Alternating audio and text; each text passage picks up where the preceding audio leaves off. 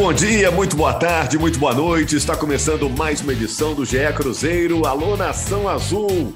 O torcedor do Cruzeiro está feliz da vida, né? O Cruzeiro é líder da Série B e líder com folga. Toda hora que você olha a tabela, tem boa notícia.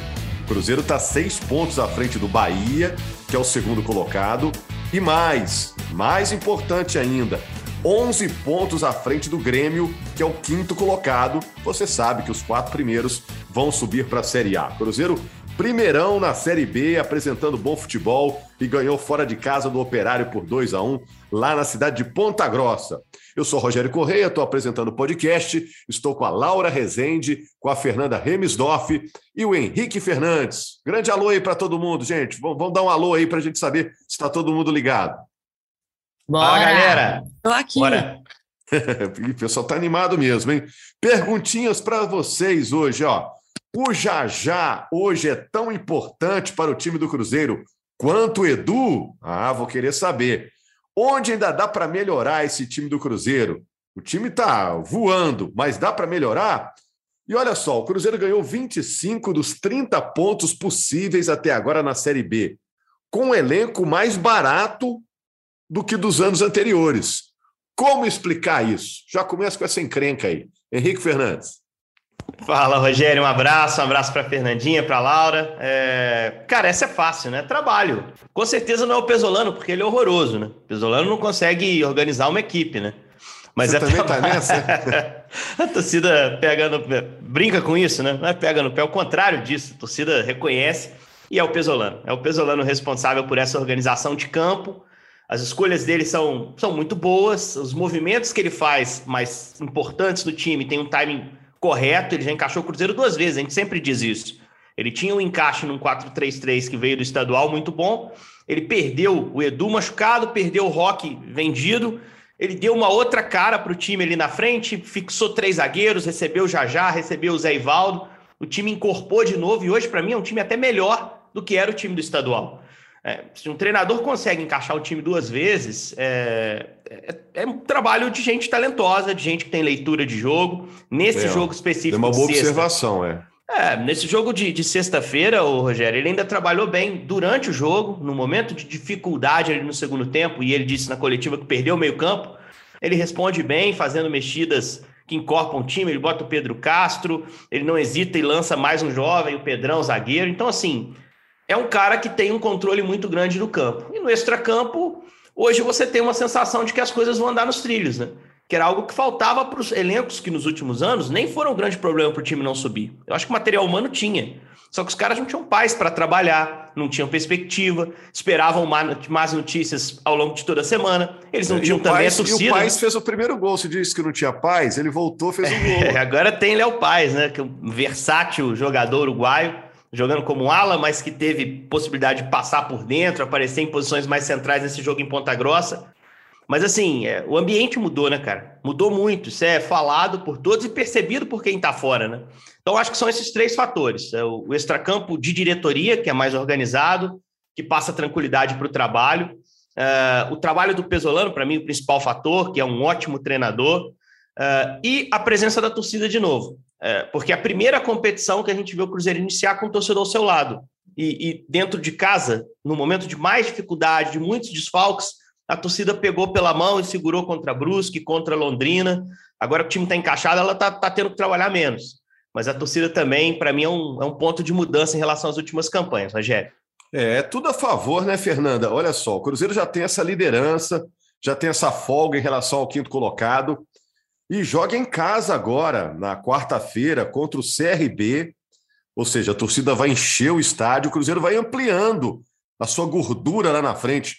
Só no futebol que gordura é coisa boa, né, Fernanda? Todo mundo fica querendo uma gordurinha, né? E o Cruzeiro está conseguindo essa gordura legal aí.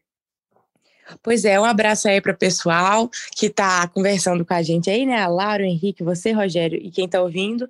E, pois é, assim, o começo do Cruzeiro está sendo surpreendente, de fato. A gente já imaginava que seria uma boa campanha, melhor que dos últimos anos, pelo mineiro que a gente fez, né? Pelo elenco que a gente está tendo, técnico e tudo mais. Mas dessa forma, assim, está sendo maravilhoso, porque além do Cruzeiro está conseguindo fazer a sua parte, parece que os outros resultados também tá, estão ajudando, né? Os times ali estão dando umas tropeçadas às vezes, uns empates, e o Cruzeiro vai cada vez mais se isolando lá em cima. Ô, e Fernanda, isso tá. Oi? A gente olha para a tabela, né? Nem acredita, né? Não, mas isso aqui está muito favorável, né? O Cruzeiro tá com um hack aí, né? Tá com uma, uma coisa a mais. Mas, assim, é uma tranquilidade que traz, só que ao mesmo tempo a gente fica um pouco preocupado, né? Tipo, nossa, será que o time vai relaxar agora? Só que o que não me deixa pensar isso é as próprias falas do técnico, né? Que o pessoal não tá sempre é, nessa tecla. Gente, é, o Cruzeiro tá bem, mas não ganhou nada ainda. Os atletas não, não podem é, achar que tá tudo lindo e né, parar de, de evoluir ou então parar de ter um bom é, um bom desempenho, porque assim, a gente sabe que a própria torcida já está super feliz, já está né, brincando demais. Fernandinho, que... ele chegou a dizer na coletiva, perguntaram para ele, pô, essa vantagem de 11 pontos, 6 para o segundo, 11 para o quinto, que é o objetivo, ele falou, cara, olhar para a tabela agora atrapalha. Atrapalha, é verdade. O que tem aqui dentro, é. Eu gosto de, de, falar do que tem aqui dentro, do trabalho interno aqui, né? A vantagem é grande, às vezes você se acomoda um pouco. Isso não pode acontecer, Sim. né, Fernando? Não pode, não. Tem que garantir o acesso primeiro, e depois, se quiser brincar um pouquinho. Mas enquanto não garantir o acesso, não dá, porque a gente tem aí vários exemplos nos últimos anos de times que começaram bem e nem subiram. É, Náutico no ano passado deu uma disparada, né? Isso. Chegou a brigar contra o rebaixamento em algum momento, né? Mas, assim, eu vejo o Cruzeiro mais robusto do que o Náutico do ano passado. E eu acho que nessa janela de meio de ano o Ronaldo vai trabalhar. Porque, é, é porque empolga, né, cara? Você falou de janela, no ano passado o Náutico perdeu muitos jogadores no meio do campeonato. Perdeu o Eric, né, um atacante né? importante. O Chiesa teve uma ruptura de tendão de Aquiles, ficou fora do resto da temporada. Né? Ele tinha um caixa de frente ali que eles, eles perderam, né? O Cruzeiro, tá, claro, pode ter lesão, pode perder jogadores importantes. O Edu, já já que tem feito a diferença. Mas eu acho que até se isso acontecer, Rogério, tem um suporte financeiro para repor. Se vier proposta pelo Pesolano que seja Cruzeiro hoje tem condição de sentar na mesa e convencer o cara a ficar. Então eu, eu, vejo mais robusta a posição do Cruzeiro hoje em relação ao Náutico. Não tem nada garantido, evidentemente, o campeonato está começando. Mas o começo é muito bom e cria gordura para a instabilidade que vai vir num campeonato de 38 rodadas, né? Essa é. oscilação é normal, né? O Cruzeiro vai perder uma hora, não vai ganhar todas até o final. E aí eu também acho que essa oscilação que o Cruzeiro pode vir a ter nas próximas rodadas, uma hora vai acontecer, gente. É, e até essa vantagem, né, Laura? Dá e uma é, tranquilidade. E é por isso que se cria uma tropeço, gordurinha, né? né? Exatamente. É. Você tem um tropeço, uma... pensa, não, tá tudo bem, tá tudo jóia. O time não entra em pânico, né? É, aquela reserva de emergência que você deixa ali para a hora que o, que o financeiro aperta, sabe? Que você não tem dinheiro, aí você vai lá. Ô, Laura, Inclusive, eu tava olhando. Ah, diga, diga, é, Fernando.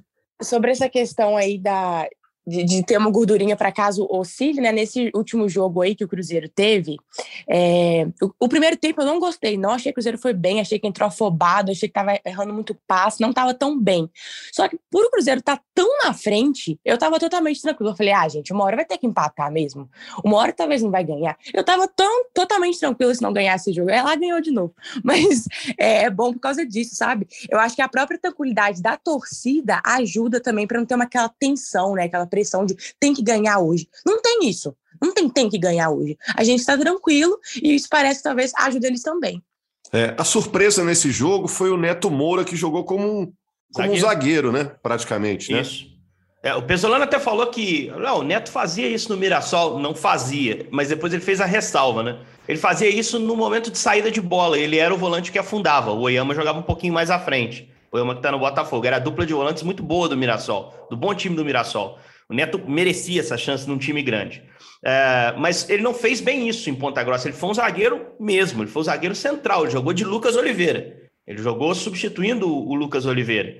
Eu achei que o William quer fazer esse trabalho quando saiu a escalação, porque o William chegou a jogar de zagueiro finalzinho de jogo contra o Criciúma, quando o time se abriu para ir para dentro. Chegou a jogar um pouquinho contra o Vila Nova, quando o time não jogava com três, mas com uma linha de quatro atrás. Mas foi o Neto a escolha. Acho que o Neto se portou bem. O Cruzeiro sofreu um pouquinho mais do que nos últimos jogos, para mim, de uma forma geral, até para estabelecer o seu controle, muito por algo que o Claudinei Oliveira, técnico do Operário, fez, Rogério. Porque ele espelhou o Cruzeiro. O Operário não vinha trabalhando com 3-4-3, ele trouxe isso para o jogo. Olha como o Cruzeiro já está entrando na mente dos caras, de todo mundo que o enfrenta. Isso. Já, já seria assim, porque você joga com a camisa grande, você jogar bem contra o Cruzeiro tem um peso muito maior do que jogar bem contra o Sampaio Correia, que é enorme dentro do Maranhão, mas nacionalmente o Cruzeiro tem um peso maior. Então, qualquer um que enfrenta o Cruzeiro, ele quer ganhar. Ele precisa se mostrar ali, porque é importante para a carreira do atleta. Agora nós já estamos vendo times se adaptarem fortemente, mudando seu sistema para poder rivalizar com o Cruzeiro.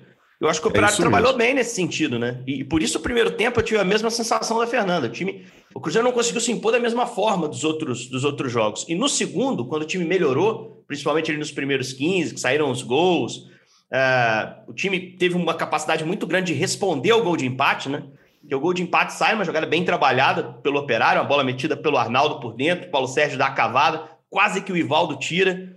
Poderia ter batido mais inteiro na bola, mas ele fez o que pôde. Silvinho empata o jogo. O Cruzeiro responde no lance seguinte.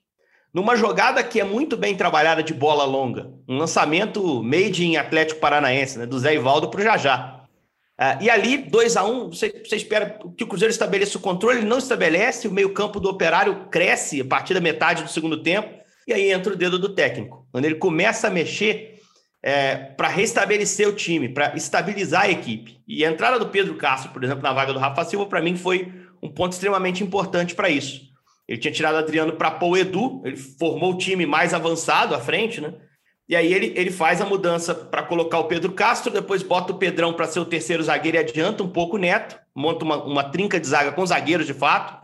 O menino até não entrou tão bem no posicionamento, ele, ele sofre um corte na área que quase resulta numa chance claríssima ali pro. Resulta numa chance claríssima para o operário, quase gol, né? Mas é um menino talentoso e, e, você vê, o Pesolano lança mesmo. O jogo pediu um zagueiro, ele tinha o Pedrão no banco, ele confiou e botou. E ali o time segura até o final do jogo, com experiência, com inteligência para sustentar o jogo. Se, se der para a gente fazer uma crítica ao Cruzeiro, ô Rogério, que eu nem tenho tanta firmeza assim para fazer, porque o objetivo está sendo alcançado, é talvez criar uma gordura maior nos jogos, né? para ter uma margem de erro um pouco maior. São muitas vitórias por margem mínima, mas o importante é que a vitória venha, e isso aí é inquestionável. É, olha só, o Cruzeiro fez 1 a 0 tomou o gol de empate e depois com o Jajá fez 2 a 1 E aí eu pergunto para você, Laura, o Jajá já é, já é tão importante para o time quanto o Edu, o artilheiro da temporada? O que, que você acha? Hum, Rogério sempre me botando na fogueira, né? não, Rogério. A gente está aqui para isso. É porque ele fez o gol da vitória contra o Criciúma, agora fez também contra o Operário. Os últimos Edu... cinco gols do Cruzeiro, quatro participações diretas do Jajá. Três duas assistências, duas... duas assistências e dois gols. Exato. É, mas é uma dúvida boa, né, para a cabeça do torcedor do Cruzeiro, né? Não, é bom ter, ter essa dor de cabeça de saber que tem atletas que vão dar conta, independente do Edu tá jogando ou não, enfim. Mas eu acho que o Jajá evoluiu muito. Eu acho que ele ainda. Tenho críticas ao futebol dele, porque eu acho ainda que ele erra muito passe, mas acho que o jogo contra o Operário foi muito melhor do que o jogo contra o Criciúma, porque o jogo contra o Criciúma ele tava mal. Ele acha um gol no final, acho que naquele desespero assim, eu já vou chutar pro gol aqui, vamos ver o que dá, porque tava no, no desespero mesmo, mas ele fez um jogo muito ruim, muito abaixo abaixo contra o Criciúma. Acho que foi um dos piores jogos que ele fez, mas acho que ele vem evoluindo, e o Pessolano mesmo falou isso, que ele é um cara que está crescendo, assim, sabe que tem pontos a, a melhorar de é, tática, de posicionamento, de tudo em relação ao Jajá, mas acho que o Jajá está sendo importante nesse esquema que o Cruzeiro está adotando e está ajudando. O importante é isso, mas não acho que seja tão importante quanto o Edu, porque o Edu é aquele cara, Rogério, Fernanda, Henrique, aos torcedores que estão nos ouvindo, que ele pode ficar sumido no jogo, mas uma hora ele acha um gol ali, né? Ele tem esse, esse cheiro de gol que a gente fala, né? Artilheiro mesmo. Mas eu acho que o Jajá está sendo bem importante nesse esquema e ajudando o Cruzeiro, que é o mais importante. Fernanda. Então, eu, assim, eu, fica difícil também essa pergunta, concordo com a Laura, mas eu, eu acho que o Edu, por todos os gols que ele já fez, assim, né, a gente tem mais confiança nele. Como a Laura falou, ele pode estar apagado no jogo, que a gente sabe que se ele entrar, se ele for o titular, assim, é muito raro ele não achar um golzinho. E o Jajá, eu também concordo com a Laura no sentido de que é, ele tem algumas coisas a melhorar, assim, os últimos jogos dele, sem ser esse contra o Operário, ele estava errando muito passe mesmo. Na hora que ele chegava ali perto da área, ele tomava a decisão errada, ele perdia a bola. É, às vezes, né, irritava um pouquinho essa questão dele. Só que ele vem evoluindo muito, isso por causa do Pessolano. O Pessolano está sempre falando é, que ele precisa evoluir, que ele tem coisa a melhorar. É, e por mais que a torcida, de maneira geral, eu veja a torcida muito do lado do Jajá, é, foi muito importante essas críticas do Pessolano, porque eu vi uma evolução muito grande. Nesse jogo contra o Operário, eu posso dizer assim, que o Jajá foi muito bem diferente, assim como a, a Lara falou, concordo plenamente, assim, contra o Criciúma, eu não achei que ele foi tão bem. Agora, contra o Operário, não, ele decidiu, e, aquele, e aquela assistência que ele deu para o Léo Paz mostra aí uma evolução, exatamente nesse quesito que eu que eu achava ruim dele, que eu reclamava, que era essa decisão final ali, esse último passe, que ele sempre errava, não, ele fez um drible perfeito, deu aquela assistência, foi o gol, e depois achou aquele gol ali, que foi uma finalização de uma frieza enorme, é, e assim, eu vejo realmente o quanto que ele vem melhorando nas mãos do Pessolano, então eu fico muito feliz. Ainda não sei se eu consigo dizer que ele tá tão importante. Agora, nos últimos jogos ele foi de fato, porque o Edu ele deu uma, uma queda assim, né, por causa da questão física, é, não tá no, vamos dizer, no auge dele, né? Então, recentemente já já foi mais importante, mas ainda assim não sei se eu consigo dizer que ele é mais importante que o Edu. Os números, os números são muito fortes, né? Apesar do Edu não ter começado jogando esse jogo em Ponta Grossa, ter saído no jogo anterior é, no intervalo contra o Criciúma, né? Que achei até uma mexida surpreendente do Pesolano naquela ocasião, mas acho que tem uma questão física muito forte. Se o Edu tivesse 100% mesmo, zero bala, né, para jogar, ele seria sempre titular, 90 minutos. Eu acho que é um jogador importante. Só uma ponderação sobre o Jajá. É... O Pesolano muda a formação de ataque, troca os homens de frente. Ele perdeu o Edu em alguns momentos, usou Rafa Silva mais avançado, usou Rodolfo em algum momento. Uh, ele já usou Daniel, o Luvanor foi titular algumas rodadas seguidas. Ele, é, ele, ele troca a frente Fernando Canezin é, para manter aquela, aquele encaixe Neto-William. O Canezin foi adiantado, virou um meio atacante para trabalhar na trinca de ataque, mas com o Jajá ele não mexe. O Jajá é sempre titular. Porque eu acho que o elenco não tem um cara igual o Jajá. É isso que oferece a ele um driblador de dentro de área de um contra um, um ponta que vem para dentro. O mais perto disso, não sei se você concorda comigo, Rogério, talvez seja o Daniel.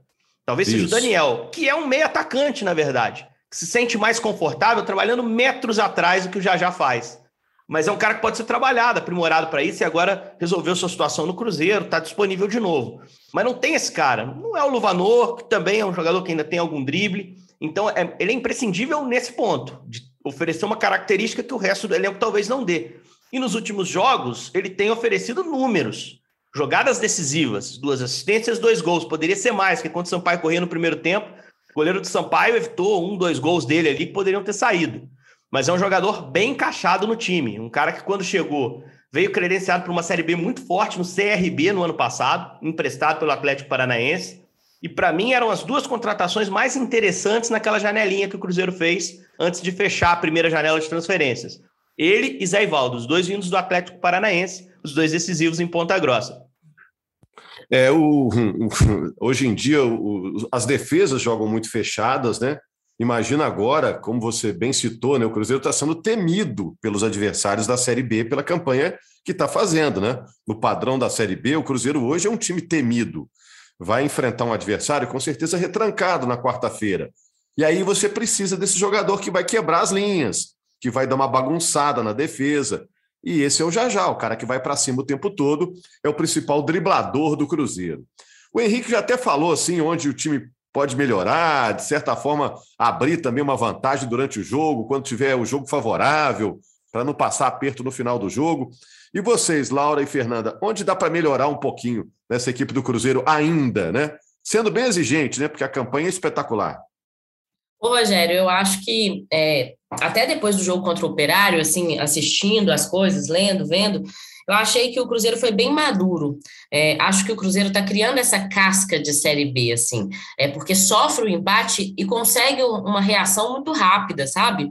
É, acho que estava um pouquinho nervoso no início do jogo, até acho que foi a Fernanda que disse isso em relação ao início do jogo contra o Operário, mas eu acho que o Cruzeiro está criando essa casca e essa você perguntou o que dá para melhorar, eu acho que isso vai melhorando aos, ao longo dos jogos, assim, ao longo da Série B. E aí, cada vez mais o Cruzeiro está um pouquinho mais maduro para aquela partida, assim. E eu acho que um ponto positivo que eu vejo muito é, nessa equipe, que eu acho que o Pessolano conseguiu colocar na mentalidade dos jogadores, uma mudança de mentalidade mesmo, é esse espírito vencedor. O Cruzeiro não, ace não quer não, não vencer, não, não passa na cabeça, assim. O, a gente vê o elenco, vê a comissão técnica é, assim, com esse espírito de assim, empate é derrota. Eu lembro de, muito dessa frase do Pessolano quando ele chegou ao Cruzeiro, que ele fala que iria implementar essa filosofia de que empate é derrota, ele quer vencer todos os jogos, e isso tem mudado muito a maturidade do Cruzeiro de buscar a vitória o tempo inteiro.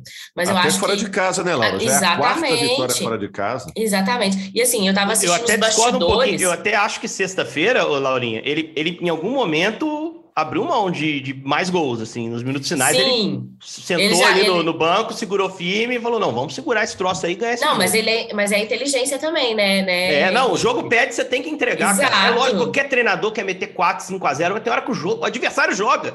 O outro time joga, né? Você não joga contra um adversário ruim. O Operário era um time muito organizado, um time bastante é, organizado para a Série B. Acho que um dos melhores que o Cruzeiro enfrentou aí nas últimas rodadas da Série B.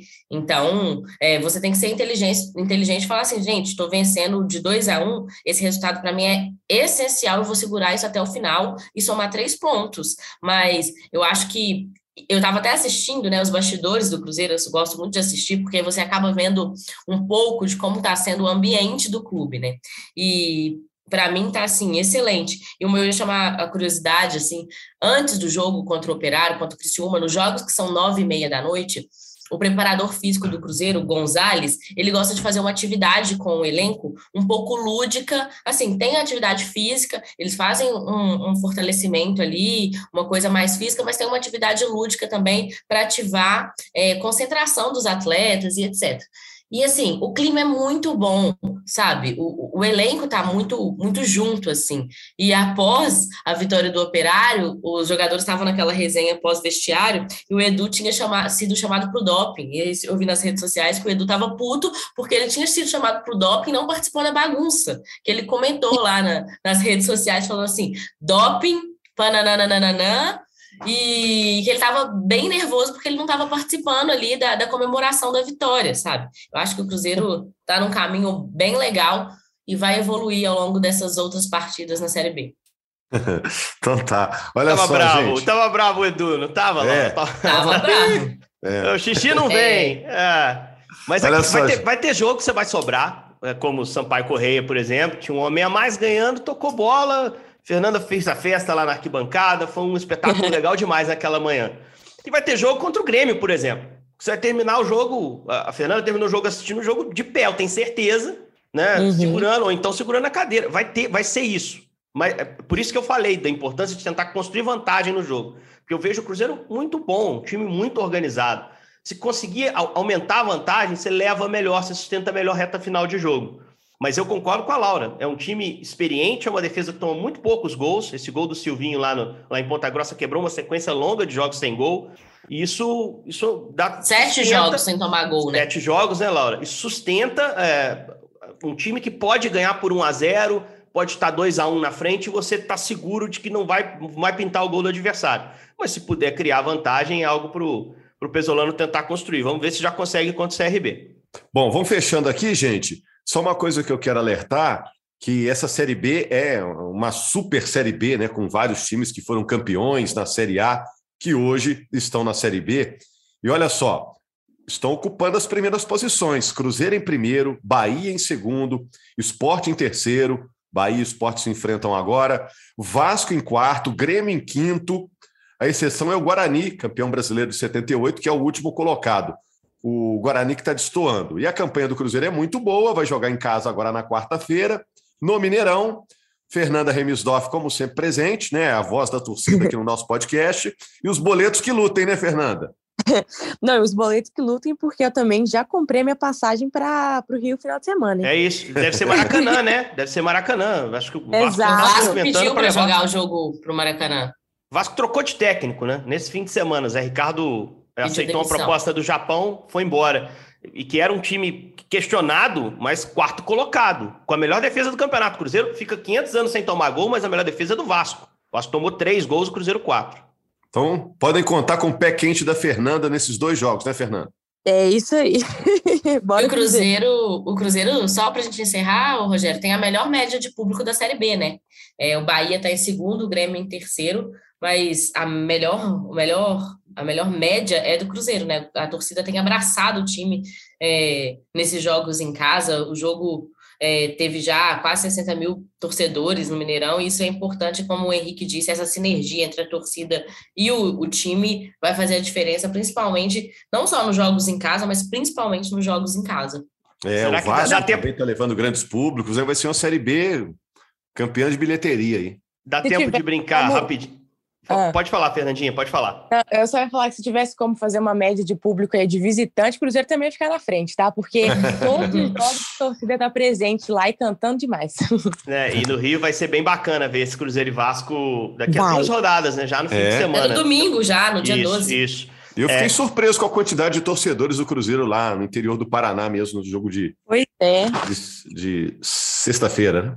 É. Não, deixa, deixa eu, eu, vou brincar com a Fernanda aqui, porque a gente é. tem falado, ah, a fase do Cruzeiro virou, agora não toma mais gol no fim, o Cruzeiro faz gol no fim às vezes, o Cruzeiro ganha, o Cruzeiro aguenta firme, segura, não tem salário atrasado, vende um cara, aparece outro, o Cruzeiro virou a chave. Acho que a prova final, Fernanda, é se ganhar de um time de Alagoas quarta, né? ah, exatamente. Passou sem ganhar do CSA, do CRB, saiu de Copa do Brasil. Se ganhar de um time alagoano na quarta, acabou, Fernanda. Aí virou mesmo. É, aí, aí vai... ser o Sai Zica total. é isso, gente. A gente está de volta aqui então na quinta-feira, né? Com o GE Cruzeiro, uma nova edição do GE Cruzeiro, para repercutir esse Cruzeiro e CRB, o Cruzeiro no embalo, enfrentando o CRB. Cruzeiro é líder, disparado da divisão de acesso do futebol brasileiro. Obrigado a todos aí, gente. Obrigado também ao Pedro Suaide na edição desse podcast. Até mais, até, até quinta-feira.